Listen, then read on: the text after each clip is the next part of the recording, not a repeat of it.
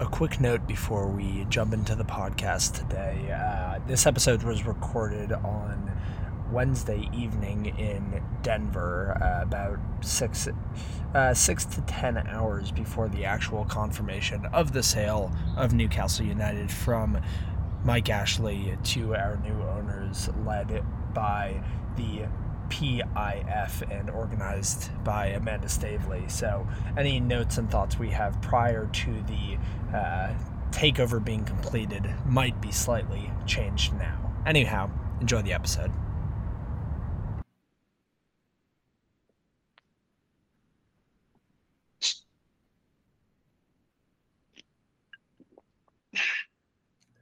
Hello, everyone. Hello, everyone, and, and, welcome to the False Nines. This is the 76th episode of a bi weekly football and discussion. I'm your host, Zach Pensack, alongside my slightly delayed on his uh, his sipping noise at a co host, Adam Goffin. Adam, how are we doing tonight? Footy, Zach. Preemptive slash delayed cans footy. Yeah, beer bottle, but cans in the in the mindset right now. Footy. Uh, wow, what what a wild 24 hours for for the EPL and, and for Newcastle United. Um, let's just jump right into it, Adam. Crazy scenes for anybody for anybody who who isn't up to speed. Um, in the last, I, maybe more like 48 hours or so, uh, Saudi the Saudi Arabian PIF and the Saudi Arabian government has announced that they will stop. Uh, they ceased their ban on the Qatari uh, beIN Sports um, broadcasting football or broadcasting anything in Saudi Arabia. And the reason that this is such a monumental announcement is that uh, the beIN beIN Sports is the uh, TV uh, broadcaster for the Premier League in a, a, large section of Europe and in the Middle East. And the Premier League, um, due to their allegiance to beIN Sports and, and both legal and financial allegiance um, has been pretty much uh, unwilling to do any sort of business regarding Saudi Arabia uh, during this dispute. Um, and so Saudi Arabia pulling down the ban on beIN Sports um, has been reported by pretty much every journalist under the sun in the last 24 hours to be the last hurdle that uh, needed to be cleared for the Newcastle transfer to be not only back on, but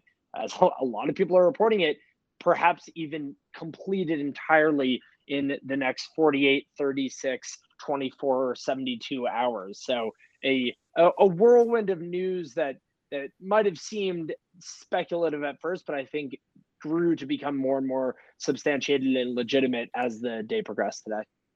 Yeah, it's been a really interesting one to your point. And uh, another friend of the pod, um, Graham Bell, who uh, guest guest hosted, I think, with you one time on the False Nines. Uh, Yep. So Graham is back in Newcastle, um, has some great connections. He's done podcasts and interviews with the likes of Malcolm McDonald um, on the Newcastle side. So pretty, pretty incredible. Uh, he was he was posted on Facebook today, and I'll, I'll read this to you.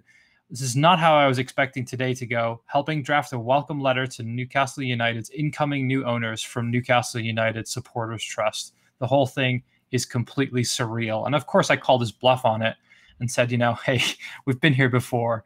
Um, what do you what do you, what do you think? Right? Is there anything left to check off here? Is this for real? He goes, I'd not be surprised if it's already done.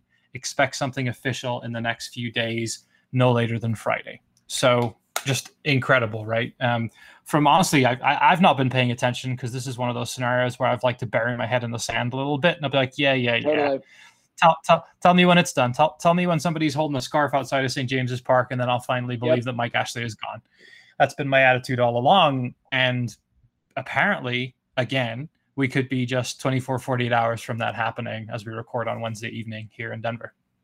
Yeah, it's, it's surreal is probably the best word for it. Um, really unexpected. Uh, we had a about a year and a half or so of these takeover rumors. Um, you know pro- false promises and uh, false you know kind of uh, reports that it was done and dusted you know numerous times and then finally having it pulled out entirely so yeah it, you know it, you, it would be hard to believe that any newcastle fan at this point would would you know buy buy into it being legitimate right off the bat but um, hearing this from Graham, a, a, vocal member of the Newcastle United Supporters Trust, and hearing it from Luke Edwards, hearing it from George Caulkin, hearing it from all these people whose jobs are, you know, following Newcastle as beat writers. Um, it's, it's tough to believe that it's it's actually here, but it seems like it might be done.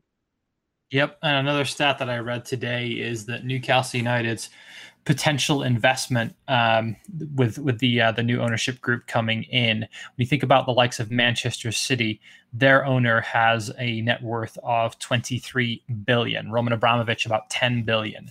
This would be 320 billion at our disposal potentially for Newcastle to have invested in their club. This is far and away making us if this goes through, the most rich and wealthiest club in the history of world football for our tiny little club, Newcastle United.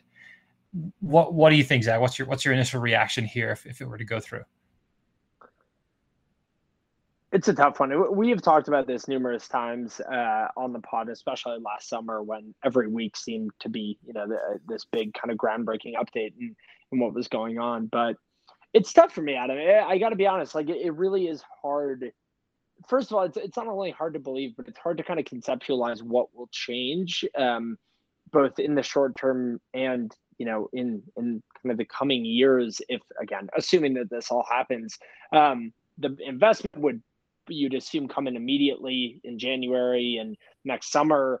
Um, expect a managerial change perhaps as early as before the end of the year. Um, but I don't know. I, it's it's a really tough one because as we spoke about a lot, you know, there are there are a lot. I, I think a speckled past is is very underselling it. it there are a lot of um, pretty disturbing aspects that comes with the new ownership group, the the public interest fund that is run by Mohammed bin Salman, the head of the Saudi Arabian kingdom, uh, a man who has been embroiled in not only controversy but um, really, really serious and uh, disturbing human rights allegations by the World Trade Organization, uh, the um, the the murder, the torture and execution of uh, journalist Jamal Khashoggi a number of years ago that technically has never been entirely tied to Salman, but anybody who has kind of dug into it, you know, can form their own opinion, and a lot of ties seem to be towards the Saudi Arabian prince. Um, and I think that's what's hard for me is you know we've wanted for so long for Mike Ashley to be gone and for Newcastle to to have the influx of money. The issue isn't you know the corruption of the club. Soccer is a a sport with zero salary cap and, and money truly runs everything. So that's not really where I have the issue. If if it was a an oil baron who you know didn't have any sort of uh, didn't have any sort of kind of uh, you know issues on his registry as a as a human being, I, I would be entirely excited about it. But I think you know the side of me that that looks at this as more than just my favorite club, it, it makes it very hard to disconnect you know what I know about the man from what I know that I want for for Newcastle United. Yeah, I think you raised some really good points, and Dave, friend of the pod, um, I think shares a lot of the same opinions that you do. So I, I think you know I, have given my opinion on this before, and I'll, I'll, reiterate it again. If it could be somebody else with this sort of wealth, absolutely, I'd prefer for it to be somebody else than somebody who's sh- shrouded in such controversy, um, and obviously has all these notable things that he's done in the past that are super questionable from a moral standpoint and and down downright illegal if you uh, if you want to take it a step further than that. So it's it's tough in that respect. Um, and I think that you know what what I what I am thinking really kind of from a from a future standpoint is I I want there to be an investment in Newcastle United, no matter what that investment is.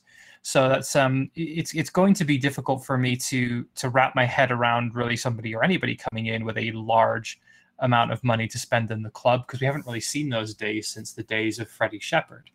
Um, I would prefer it was somebody else, but I'm not going to deny that opportunity for us as Newcastle fans, right? I mean, it's kind of you don't get to choose, you don't get to really say this is my club I support it. I wouldn't have wanted Mike Ashley to be the um, the owner of our football club for the last 14 years, knowing what I know now. But I don't get a say in that. I don't get a say in the fact that he's come in and he's run the club poorly. I don't get a say in the fact that Steve Bruce is the current manager of Newcastle United and is doing a piss poor job at doing that.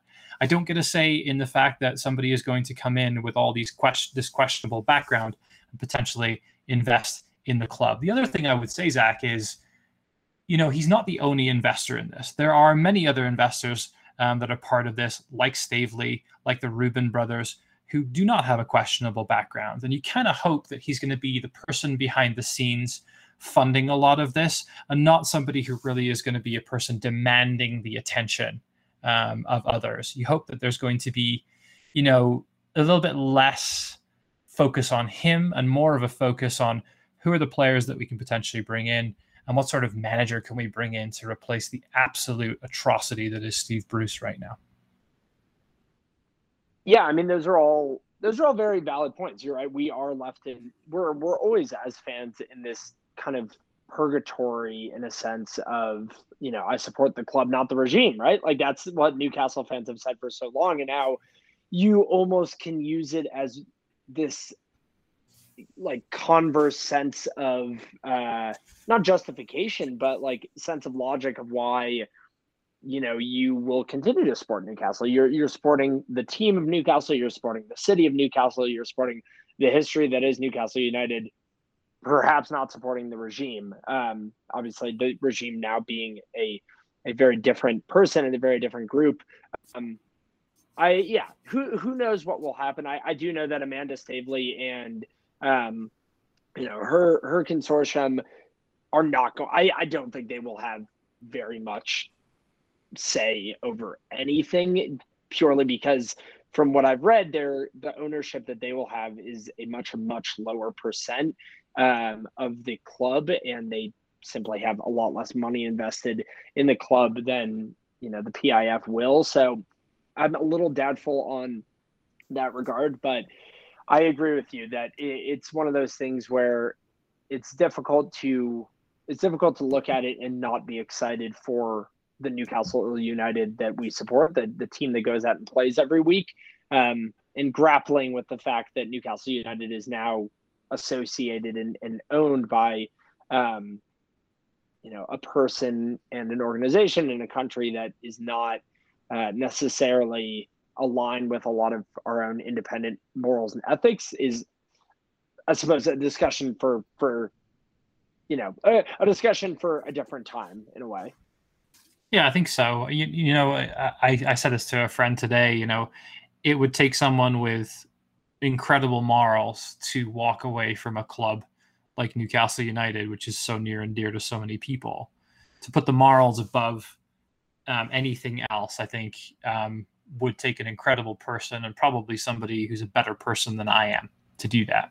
Um, I just I'm too I'm too bought in and invested at this point to let to let that be a deciding factor for, me of whether I do or do not support Newcastle United. If that makes sense. Yeah, and that's that is your right as a fan. Um, there's, I don't think I, I don't think there's anybody that can tell you that you're wrong for continuing to support your club. Just in the same way that there's nobody can that can, like you said, there's nobody that can tell somebody else that they're wrong for walking away from a club if if their priorities lie elsewhere. There's no right and wrong. Um, but yeah, just still just not much more to say. Just a wild turn of events and something that happened so quickly, such an, a quick escalation that um, there's almost not not too much more to analyze until we get more official news of what's going on. That said, allow yourself to dream for a minute. Let's say the takeover happens, and let's say over the international break, Steve Bruce is sent off where he he belongs, which is um, at the job center looking for another position. Who would you say would be the the first manager that you would want to see come in at Newcastle, Zach? And just for listeners, Zach's been having some troubles with a uh, a fire alarm in his apartment complex. Um, so you may hear a little background noise. There's no fire. There's no fire. This happens every week. uh, this is so frustrating. Um, who would I want to see come in? Sorry, as a manager or a, a players? What, as what a, as, a manage- as, on there? as a manager to replace Steve Bruce, uh, if he were to be let go during the international break here. Hmm. That is a tough one. Who is currently not managing a club? Uh, Maximiliano Allegri. Allegri, Allegri. would be Allegri would be a decent shout, I think. Uh, I heard Who- Zinedine yeah, Zidane thrown around today. uh, mm, I don't know if I really like that one. Uh, I don't want I don't like Yeah. that one either. Um, Um, another yeah. one another one I heard who's like the, the wait, most highly Allegri's, Allegri's manage Allegri's managing Juventus. I'm sorry. Uh, that, Oh, that's right. He went back not- there, didn't he? Mhm. Yes, that it was very very recent. So, um, yes, what was Yep. another one that you said you heard thrown around? The other one being thrown around as in like the most promising up and coming manager in world football right now is Xavi and the way that he has his team playing in the Middle East right now. Um, and it's in the Qatar League, so it would be kind of apparently a little dig to bring somebody from the Qatar League and bring him into uh, into English Premier League football in terms of um, from Saudi Arabian ownership. So I thought that link was interesting. But the That'd the bonus would be having supposedly one of like the yeah he, he he's one of the most he's played in I guess one of the most incredibly uh, beautiful footballing teams of all time in Barcelona. We think about Xavi and Iniesta back in the day, and then to have that brand of football and that style of football associated with Newcastle in the Premier League. Can you imagine watching Pep Guardiola and Xavi go against each other as as managers in the Premier League and the styles of football you'd see on offer there? It'd be breathtaking. I don't know if you saw it, but a, a video went around of a goal that his team in Qatar scored this weekend, and it was yeah, it was pure, Mm-hmm. it was pure Barcelona at a much lower, Total football. much lower level. Yeah, that would be that would be wild. I hadn't I hadn't heard that at all. Yeah, I mean, I I think it'd be interesting. I think that like anybody who would expect Newcastle to, to catapult to the top of the table by the end of this season is is sorely mistaken. Like I would almost I would almost uh if if if the if the takeover went through like in in you know the next week, let's say, and if Steve Bruce is disposed of in the next couple months, it it almost puts the season in kind of like it's almost like a wash. You're like, all right, well, we if Steve Bruce is gone, we probably won't get relegated. We we have decent enough players that we probably won't go down. Um, so like, yeah, whatever. Like, just Do get we? the season over with. Get get. I I think so. I I think that I think that Defense defensively, I think we're garbage. Absolute the- garbage.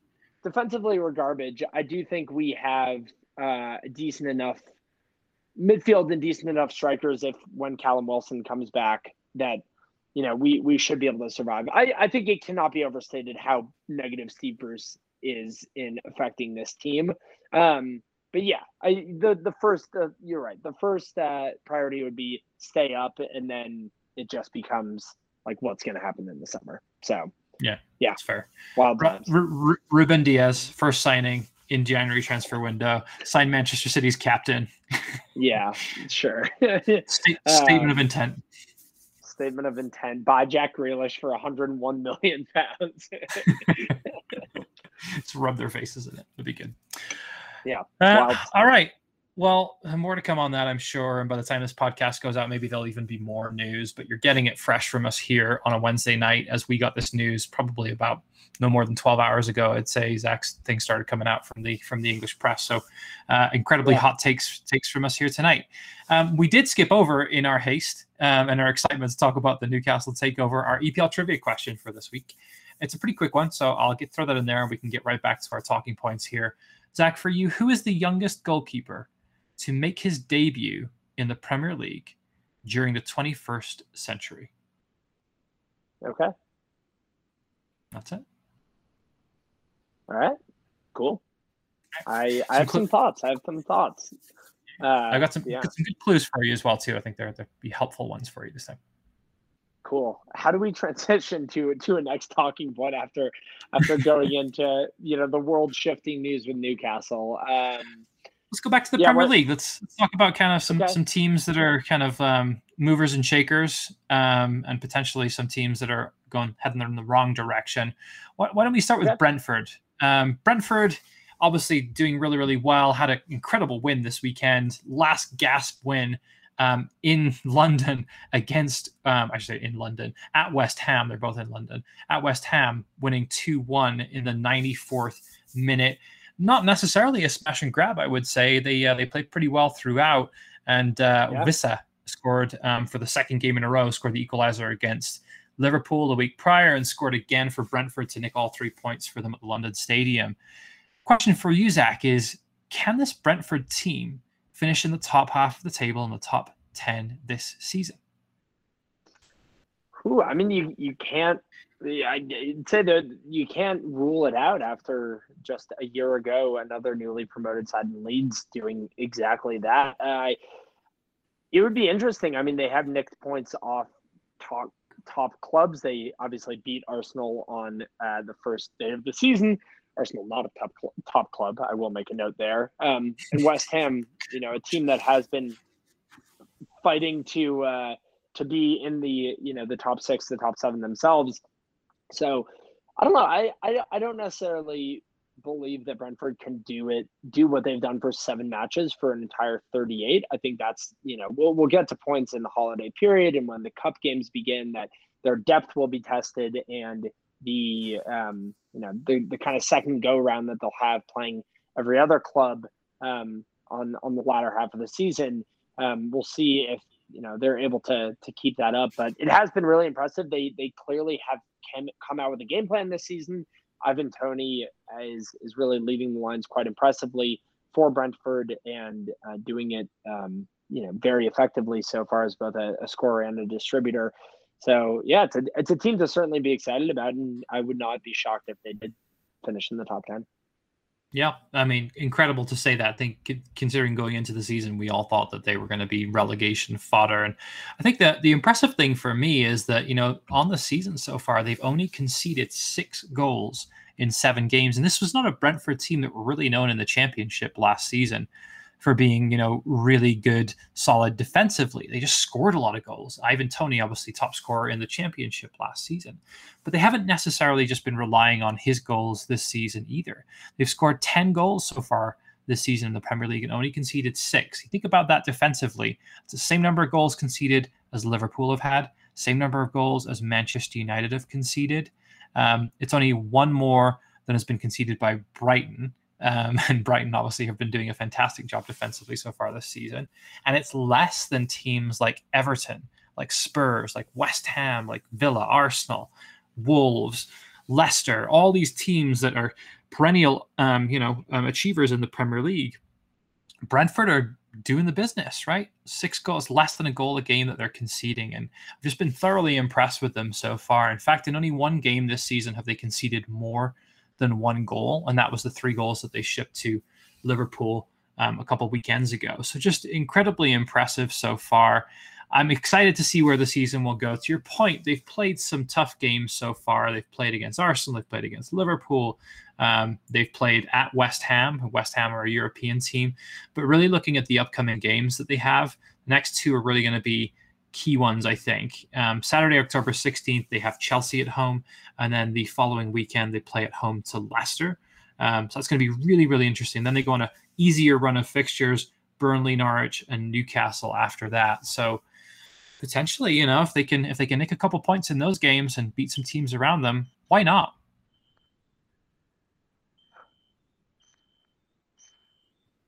Um, oh, just three three beeps that time. Um, yeah, I, um, I I I agree with you, Adam. I, I think that they, you know, it's yeah, if they can stay afloat and if they can get past that little rough patch, they should be beating Newcastle. They should be beating uh, those other teams that are kind of um, sitting near the bottom of the table. So again, we we will see what what is in store uh, for Brentford as as we go forth. And I, I, think December, you know, the packed schedule, that'll be the big test. That's the big test for all the new clubs that typically have a less less depth and, and more kind of relying on their one or two superstars. So it'll be really interesting to see what happens um, where where Brentford are sitting come the new year. Yeah, agreed. So a nice transition from a team that is overachieving to a team that is almost certainly underachieving this season. We mentioned them as being an upcoming fixture for Brentford. I believe you've got a question for us to talk about um, from a Leicester standpoint, Zach. Yeah, I mean the, the question is uh, a question that I asked last week uh, in pertinence to to Leeds, who who got a win on the weekend, um, which was what is wrong with uh, Leeds United, um, and now slowly climbing out of the the bottom of the table. Leicester going the exact opposite direction, winless in their last four games with two losses and followed by two draws. On the weekend, up 2 0 in the first half against Crystal Palace um, and, you know, conceded that lead and, and went on to uh, drop two drop two points and, and get the draw. So uh, it's been really interesting, you know, Leicester being on the cusp of uh, the title for the last two years at periods, being on the cusp of finishing um, comfortably in the top four and then kind of capitulating. Uh, it was pretty bad two years ago and, and slightly, you know, less dramatically last season, but um, sitting in 13th now and negative or uh, th- minus three goal differential. Uh, they have as many uh, ties as they do wins in seven games. So, so what's going what's going on with Leicester? What's wrong uh, with the Foxes right now? It's a good question. I think the, the, the very obvious thing that you would say is defensively, they're just not as sound as they've been in previous seasons. You know, we we I think one of the things that has been very notable on the Leicester side is just the the massive underperforming um, at the back, and and in particular, I would say just looking at kind of some of the recent performances, what we're seeing on the um, on the Leicester side is Soyuncu, who's really been underperforming. Uh, he's somebody that I think a lot of people hung their hat on as like the natural replacement for Harry Maguire when he went to Manchester United. And a lot, a lot of people had, had really kind of like talked him up, and he had some great performances in the Premier League. He looks a shadow of that player today, and that really just uh, that really concerns me from a Leicester standpoint because if he's not playing well, then then they don't really have a lot of good solid defensive core that they can build on there. Um, they're looking troubled at the back. They're they're looking okay going forward. Interesting that Maddison is starting to come back. They've they've played him 20, 30 minutes. James Maddison in the last two games, he's come off the bench and has played for them there uh, um, and, and, added there. But I think you know the the Iheanacho and Vardy partnership up front seemed to be firing on all cylinders last season. And it seems to have, they both scored in this in this last game against Palace. But in general, I feel like it's been a little bit underwhelming in comparison to last season. Would you, would you agree? I think so. I mean, it it was always going to be interesting to see Vardy play in a two man front line because you know the title winning season he was the sole striker. Um, pretty much every game, you know, uh, Okazaki might have come in and, and kind of, you know, supplemented him. Uh, but I, I think it is, it is, it is an issue with the back line without a doubt. We we talked about it last season that Soyuncu did not um, really give the return that he gave in, in 2019 in his first season in the Premier League. And just looking at Leicester's lineup from the weekend, uh, Ryan Bertrand, Jan Vestergaard, Soyuncu, Thomas Castagne on the right, that's a bit of a patchwork defense, not the the back four that Leicester has started every game, not the back four um, that you might expect to see if everybody is healthy. So uh, I do wonder, you know, if they're the not the magic is run out, but if they're kind of regressing to uh, some mid-table ish side. I, I think that with the quality they have in that team, um, they they will finish in the top half. I would be shocked if they finished under tenth this season, but there there are cracks starting to show, and and kind of like you said before, players that might have overshot the mark in the past, somewhat kind of coming down to earth. Um, it is quite telling that they're unable to keep these leads, unable to have that um, you know that kind of like finishing bite that they had um, not just in the title winning year, but in the in the few years following. Yeah, that's a good point. And let me ask you this: Do you think Brendan Rodgers is unfireable this season? They pulled the trigger on Ranieri the year after he won the title, so I don't think you can really say anybody's unfireable at, at Leicester at the moment. Um, Rodgers has done a fantastic job with that club, but again, the buck has to stop somewhere, and um, if he's not getting his players you know, to put in those top performances. If he's not able to implement the changes in game that that are getting them three points week after week, you'd have to think that the the seat is getting slightly hotter as as the matches go on. Um, we'll see if Leicester keeps slipping, then I, I don't think anybody should be unfireable. Um, so if yeah, if Leicester can't can't start picking up points, then you have to wonder how much longer Rodgers will be there. Yeah, and it, it, the other interesting thought I had was you know that this is the second season I believe that Leicester have now been competing in the Europa League. So they've got these Thursday night fixtures that they're in all the time. Um, you've seen Arsenal's fall from grace, falling out of those European places, um, and how um, Spurs have done the same, obviously playing in the Conference League this time. Do you think the toll of playing in the Europa League so consistently on a Thursday night um, is really uh, a, a, reason for why we might see these teams kind of slipping off. Definitely, yeah, I think that's a, a very valid kind of theory for it. Um, and I, I think Leicester is not a team with a lack of depth. You know, they've been in Europe now for a few years, and they've been able to reinvest and, and get more players. But I think it's it's frankly like a uh, a case where if you want to compete in Europe, you have to be putting out um, your your best team or something close to your best team on a somewhat of a regular basis. And I think there might be a gap in quality uh, for Leicester between their their starting eleven and the players who who line the bench, um, and also a lack of experience. You have you know players like Ayoze Perez, you have players like Patson Daka, Bob, Boubakary Soumaré, uh, James Maddison, even that do not have a lot of experience in international play. Um, and I think that that might show uh, and potentially kind of lead to a bit of a distrust that um, Rodgers might have going into a European game and fielding those types of players. Yeah, absolutely. And you know, you think about the way last season ended with them winning the FA Cup and the way this season started with them um, winning the Community Shield. I don't think anybody saw this coming. I think everybody no. assumed that they would be back at the top top half of the table, competing and, and pushing for a Champions League place again. But it's the beauty of the Premier League, my friend. It's it's tough to predict everything correctly, right? Absolutely, and thank goodness, thank goodness I jumped ship to Le- from Leicester and went back to uh, my lifelong club uh, that I want to talk about now, Liverpool Football Club, a, a, club that I've supported my entire life since being born on Merseyside. Of course, kidding here, I jump ship every other week.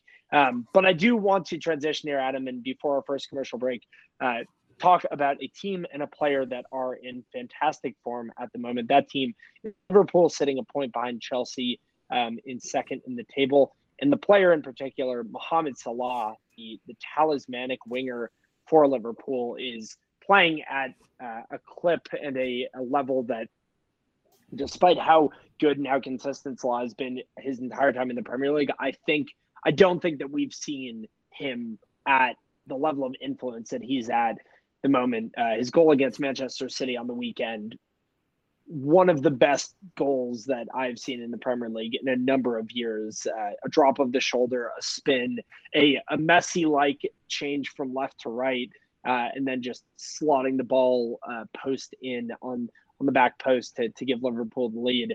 Um, so yeah, Adam, I, I just want to I, I want to hear your thoughts uh, as to kind of the legacy that Salah is leaving in, in the Premier League, both you know his place currently amongst players playing all over the world and just how you uh, a person who's followed soccer for quite a bit longer than I have view him in the the grand context of English football.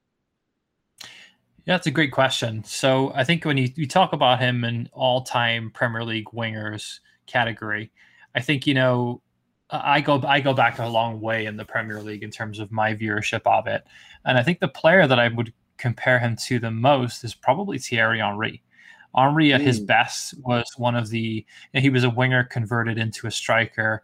Um, and but he, he, typically kind of floated out to the wings, and I think that's what Salah does as well. Salah can play through the middle if they need him to, but he prefers to be out um, on the on the wings and typically on the right hand side of the of that kind of front three, if you will, for Liverpool.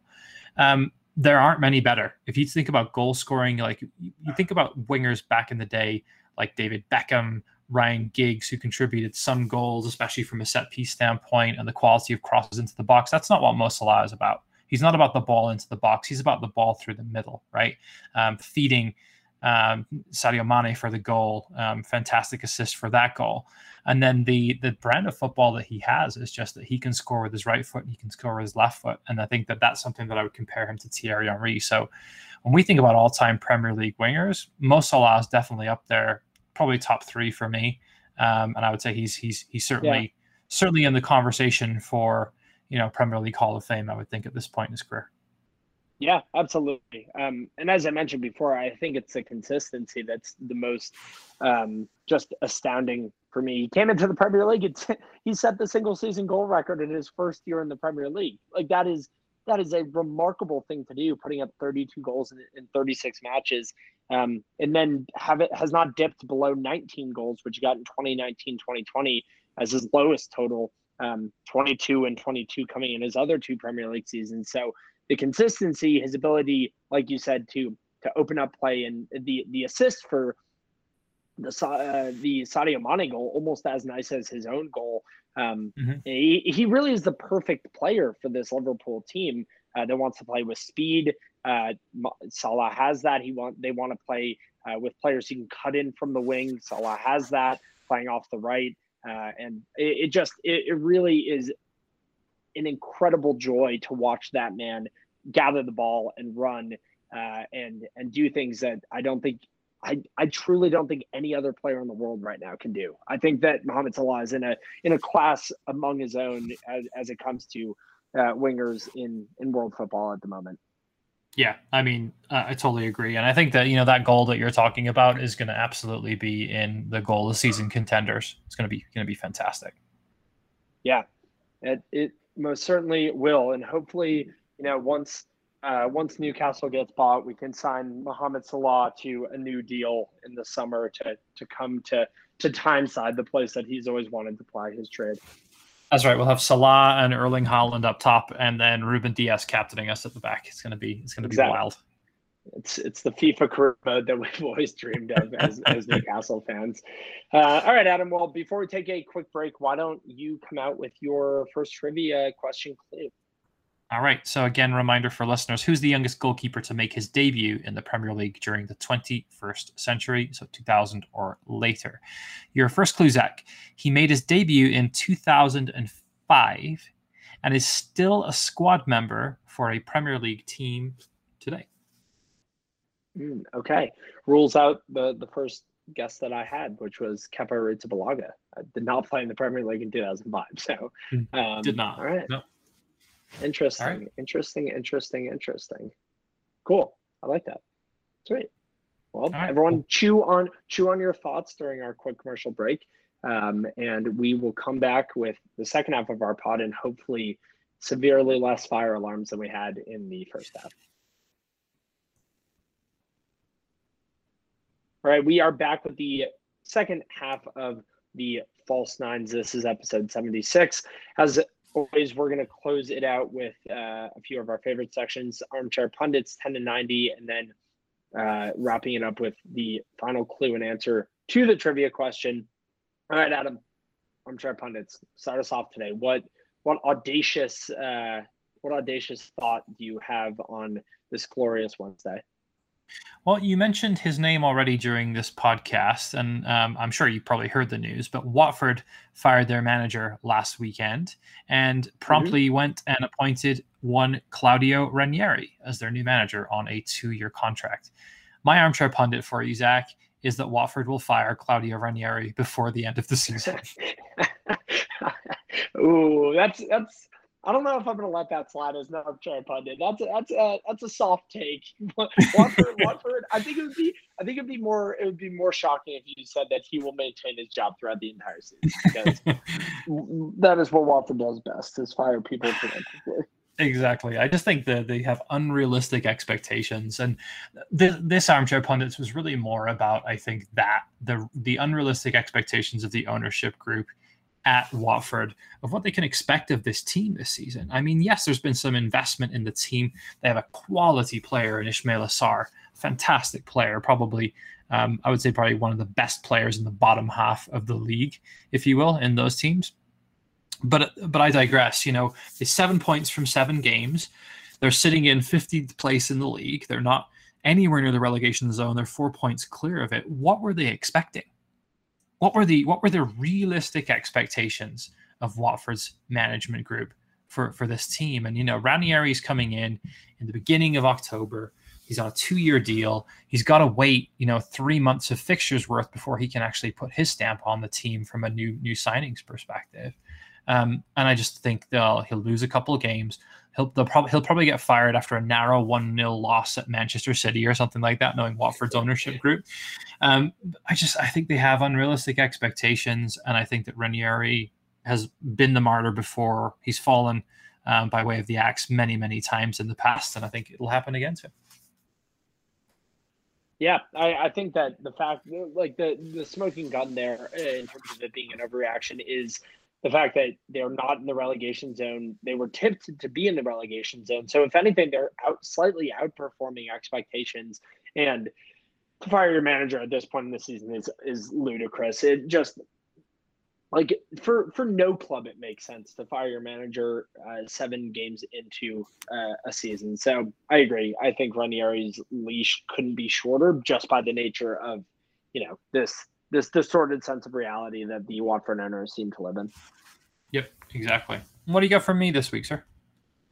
Ooh, um, Adam, this is tough. This is a tough thing for me to say to you because I've been on the hate train for a very, very, very long time. But I think that Gabriel Jesus is one of the most important players at Manchester City at the moment. I might oh. say he is in I might say he is in the top four most important impactful players so far this season at Manchester City. And Yikes. Do you think you know he's worthy of a number nine jersey at Manchester City, or are you just saying he's an important player? Well, yeah, I don't know about the number nine jersey, although what type of history does Manchester City have? Um, but I I don't know, man. Like you you watch him play on the wing, he is first of all, I think he is a winger, which has like kudos to Pep for kind of figuring out um, at this point in the failed experience, the failed experiment, making him a number nine. Uh, but his assist for the Foden goal, just a a you know received turn and a head down movements toward the center of the box, playing a yep. great ball out to Foden. And credit to Foden, a really nice finish on that one. Uh, Jesus now at uh, three goals and four assists so far this season. Is having a really great year, and I think that you know a team that truly does not have a a strike like there's not one player on Manchester City that is an out and out striker of Grealish, Foden, uh, Mahrez, Jesus. All uh, I, I'd say even you know Ferran Torres is not necessarily a an out and out number nine.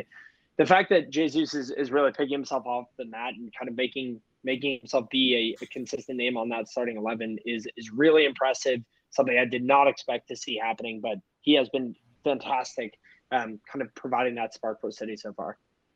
Credit where credit's due. I think you know you know he's he's definitely picked it up this season and city don't play in that way where they, they really work well with an out and out striker or a number nine means means it's going to be very interesting if the Harry Kane saga picks up again in the transfer window. Obviously, um, they they played Grealish in the false nine this past weekend against um, against Liverpool, so it's it's it's it's a fascinating one to watch. But I digress. I think that you, you make some great points. Jesus has had a great season so far, and, and certainly has been one of the more improved players in the Premier League for me.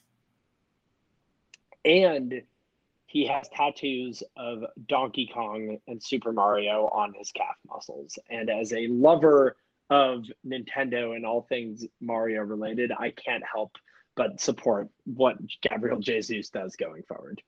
That might be one of the most random facts ever uttered on this podcast, Zach. Well done, sir. Had to be said. It had to be said. uh, all right, wonderful. Well, 10 and 90, Adam. Shall we get yeah. into it? Let's do it. Would you like to go first or second, Zach? I will go second today. All right. Well, I, I was kind to you today. Decided to give you some hypotheticals for a change. Um, so I've got five hypothetical questions for you. Want to hear your opinion, Zach, your hot takes on these. Number one, if the takeover goes through, who will be Newcastle's first signing? I ask this in a from a realistic standpoint, not from a fairy tale standpoint. Who will be Newcastle United's first signing? It will be. I don't know who's out of contract next summer. Kylian See, it's tough because it. Huh? Kylian Mbappe. I was just gonna say, but that's not Kylian realistic. Mbappe. So- No, it, it isn't. So, so the thing is that you have to rule out immediately is any player that wants to be playing Champions League football because Newcastle will not be playing Champions League football next year, uh, pending a stroke of just miraculous change of events. So it's tough Mhm. because you- like you you want to say those top players. Uh, Mbappe, I know that uh, Raheem Sterling is being tied with a lot of clubs right now as he's not finding consistent play time at City, but you know, players that have been accustomed to playing in the Champions League will not take that step back. I, I would be confident enough to say. So maybe you're looking at those those players that are kind of you know up and coming in the Premier League, cutting their teeth with mid or lower table sides. Uh, you may looking at a like an Ismail Sarr, looking at a um, just trying to think of any other player. Like I'd say Buendia if he didn't just go to Aston Villa. But I think a player like that would kind of probably be a more realistic first signing for Newcastle. Yeah, I think that I think that's fair. I, I love the Ismaila Sarr call. I was surprised that he honestly didn't get um, bought when when they went down. Um, but some, somebody who I've been kind of keeping my eye on recently, who I think has had a fantastic season so far for Brighton, is Yves Bissouma. Um, I think he's playing some wonderful football in the heart of midfield for them, and I feel like he, he's been linked recently with Liverpool in the January transfer window. That'd be the sort of statement signing you'd want to make. Um, and have somebody come in like a Kanté type player to to really kind of bolster the midfield. I mean, an upgrade from Isaac Hayden and, and Jonjo Shelvey, that's for sure. I know, yeah, Bissouma has been linked with a number of top clubs. I will say that a a report did come out today. Uh, it was reported by the Sun, so know, take it with a, a heavy grain of salt. But a report that Yves was arrested in a bar in Brighton over the weekend. So keep your eye on that one. But I think for what he does on the pitch, Bissouma would be right in line with that, that kind of description that we just gave. Perfect. Well, give him give him a chance to redeem himself under Xavi at Newcastle United. Question number two: Which side will be top scorers? Sorry, which side will be top scorers in the Premier League this season? Uh, Liverpool. I think Liverpool has too many goals in their team to not be uh, the team of choice. I think it'll be one of the top two. It'll be Liverpool or Chelsea um, because you can you can see goals from pretty much anywhere uh, on both of those sides. Yep, agree. Uh, who is the most underappreciated player in the Premier League so far this season? And you may not say Gabriel Jesus. That's fair. Um, underappreciated players in the Premier League. Aaron Ramsdale, one one of your lads, is is that a decent shout? Oh, Are you are, are you reneging on your Ramsdale hate here a little bit? I'm having a big reneging day. Yeah, I think so. I never, re- I never hated him. I just never really understood why you were so high on Ramsdale. But it's it's four it's four unbeaten for for Arsenal right now in the Prem. So Ramsdale has played quite well. I know they did have a dull nil nil draw to Brighton on the weekend, but uh, yeah, Ramsdale's been he's been good between the sticks. Yeah, he's a good good keeper. He's he's the future of England, I would say, unless Mr. Henderson can start playing first team football. Interesting. Wow, that's a, Yep, that's a bold yep. call. Um, Random, Right. ran- random here. I just had a thought that popped into my head. Do you think that Rafa Benitez, who is a beloved Newcastle idol, um, came into Everton and had a conversation with Jordan Pickford about being a Mackem bastard? I don't think it's come up yet. And I'm not ruling it out, but I, I do think not it think should. it's happened quite yet. I think it should. I think think, it should. Robin Robin Olsen should be starting for for for Everton. Why not? I like that shout. All right, question number four. Um, another another person reneging on this one. I'll give credit where credit's due. This guy's had a fantastic season so far. Where will Declan Rice be playing his football next season? Declan Rice has been so.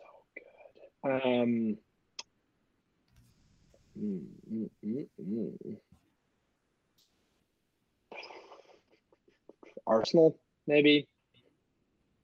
Maybe Man U. Ars- Maybe he replaces Fred.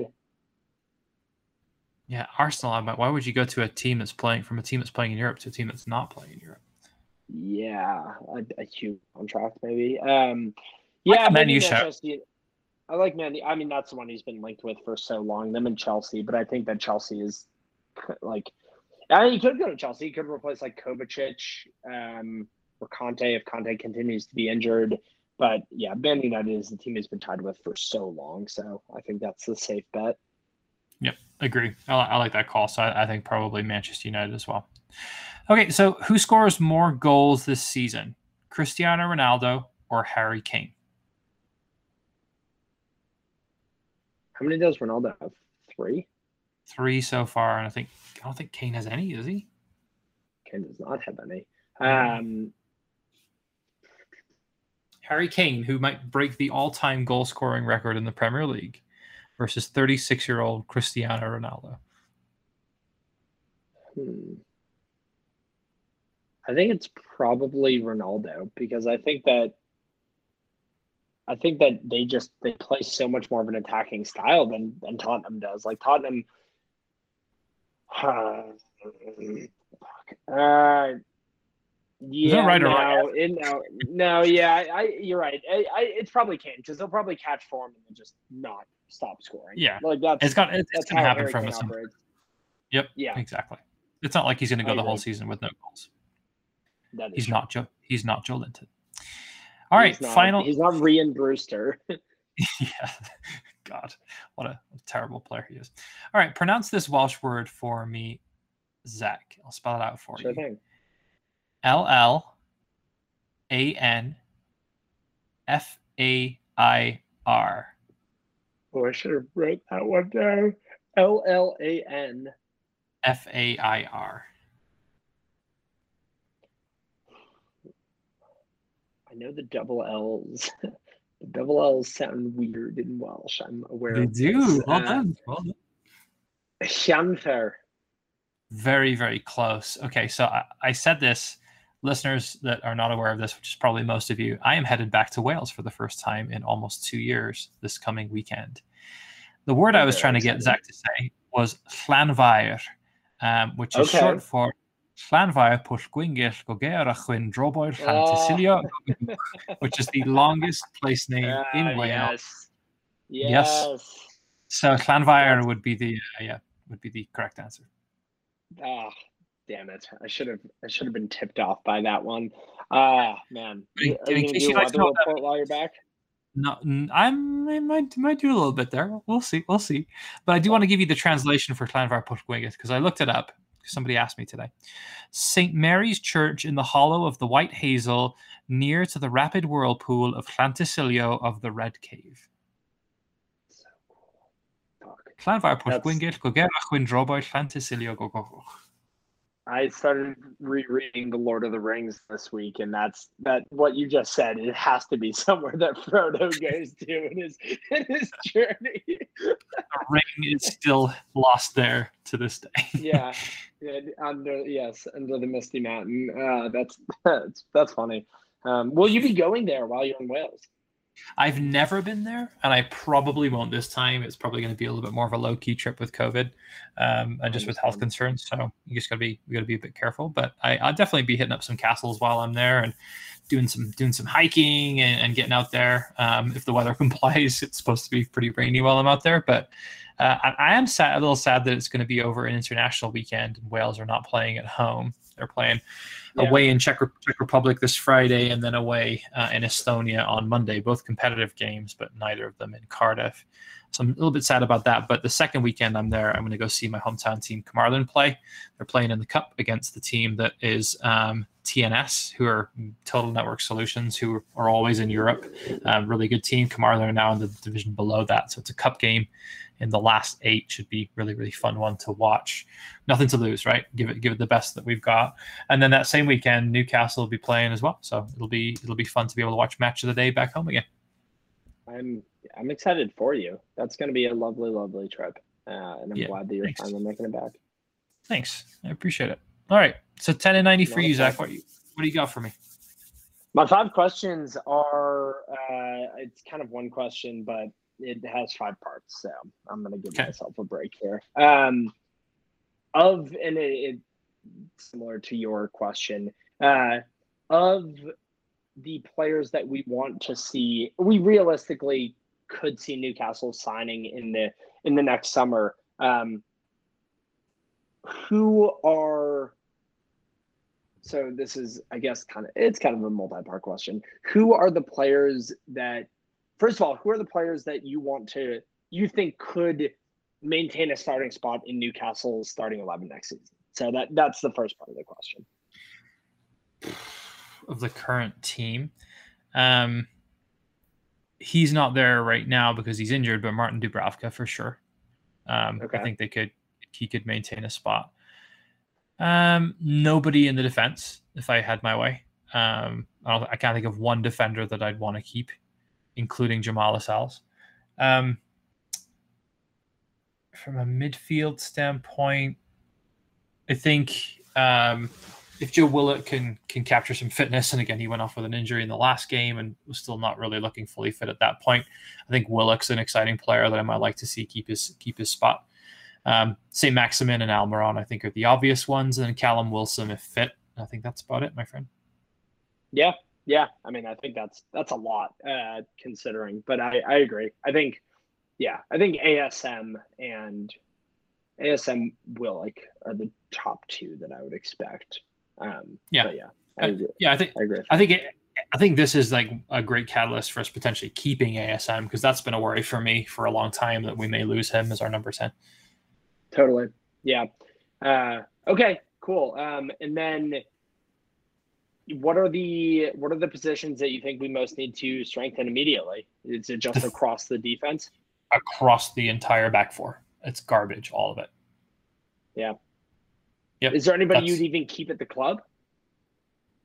I think you keep Jamal Lascelles at the club. He's club captain. I think he's a, a vocal leader on the pitch. He's somebody I'd rely upon. But like, you think about it, if we were to get that sort of investment in the Ciaran Clarks and the Fernandezes of the world, they're just not good enough at this level. They're they're not totally. they're not they're not top team um, material, you know. And Fabian Schär hasn't really played a whole lot this season. Um, he's somebody who I think is a little bit overrated, but in the right sort of team and setup could be a could be a player for us. Maybe maybe it's Schär. Mm-hmm. Okay. All right, that's fair. Um, and then questions three through five. Uh, if you were creating a five-a-side team with players that you want Newcastle to sign in in the next year, um, who would make that team? And you can include current players. I'm somehow making this three different questions. I was going to say how is three through five, but okay, I'll just roll. I'll, I'll, I'll roll with it. Um, Donnarumma in goal. I think he's the most talented goalkeeper in the world right now. Um, why not? They've got Keylor Navas there already. Let's let's let's get Donnarumma in. He's not he's not playing every game, so uh, bring him in. Um, I think you have to go Italian for defense again. Let's get Spinazzola in there. Uh, can't go wrong with an Italian. So good. Yeah, can't go wrong that with an Italian. Um, hmm. Who else would I have? I probably have two defenders. So who else would I have that would be worthwhile bringing in there? Hmm. Yeah, I think I think I'll go back to what I said earlier on. I think on his day, Ruben Dias is is certainly top three defenders in the world for me. He's he's quality. So I go with Ruben Dias. Okay. Looking at the midfield, let's go with Yves Bissouma. Why not? That's realistic, and I think that he'd be a great player to have in the heart of midfield. He's going to give his all, Kanté-esque. And then why not Erling Haaland? Erling Haaland up top, just to kind of round it out, because you know he's an average player that, that could do do the job, do the business for Newcastle, right? That yeah, that's you got it. That, realistic and, and, and exactly what Newcastle fans would want to see. So I like that. Yeah, I wonder if he'll take the number nine shirt off Callum Wilson. Absolutely not. Absolutely not. Uh, pry it out of Callum Wilson's beautiful hands. Um, yeah. Well, Christ, man, we we will see we will see how many of those five played for Newcastle a year from today. I think Yves might be the only realistic one of that entire list. I agree. Um, yep. Okay, cool. Uh, that was somehow questions three through five. So let's hop on over to the EPL trivia. Alrighty. So, uh, as a reminder, uh, who is the youngest goalkeeper to make his debut in the Premier League during the 21st century? So, 2000 or later. First clue halfway through the pod was he made his debut in 2005 and is still a member for an EPL, a squad member for an EPL team today. Your second clue, Zach. He made his debut for Leeds in 2005. That's who he began his club career for. And he now plays for Manchester City for whom he made his first Premier League appearance in over 10 years earlier this year, so last season, in a winning debut against Newcastle 4 3. It's a lot of clues there. Wow, Scott Carson. I did not know that he was the correct answer to the question. It is absolutely Scott Carson. Well done, sir. How old was he when he started for Leeds? He was 16 years and 308 days when he started. That's that's wild. That's Yeah. crazy. Was he ever like a top level keeper? I, to be honest with you, I'd never heard of him before that start against Newcastle. Um, never top level. He, he he was kind of a journeyman through his through his career. He's played for a multitude of clubs, um, but yeah, never never really consistently started um, in the Premier League beyond that kind of like stint at Leeds. Okay. Well, I'm glad I got that one though, because that yeah, that was all the press that was going around before that game. Be just due to the fact that the title was cities, and they they're just like ah, screw it. let's just let's let Scott have some fun out there. He has four England caps to his name as well. I thought that was great. Oh, I do like that. That's good. Yeah. You can't take that away from him. That's pretty impressive. Exactly. Yep, exactly. All right, my friend. Well, it's going to be an interesting day tomorrow as we eagerly Google Newcastle takeover and see which um, which articles first hit our inbox. Um, but listeners, if you're listening to this on Thursday, hopefully you've already heard some good news that the takeover has gone through, um, and we will be back. Well, I won't be back, but Zach will be back in two weeks with another episode of the False Nines for y'all. It should be fun, whether it's just me or me and Steve Bruce asking him about how it feels to get fired from Newcastle. If you make that happen, I will be very impressed, sir. You go do your thing. I appreciate that. All right, Adam. Until next time. Footy. Peace.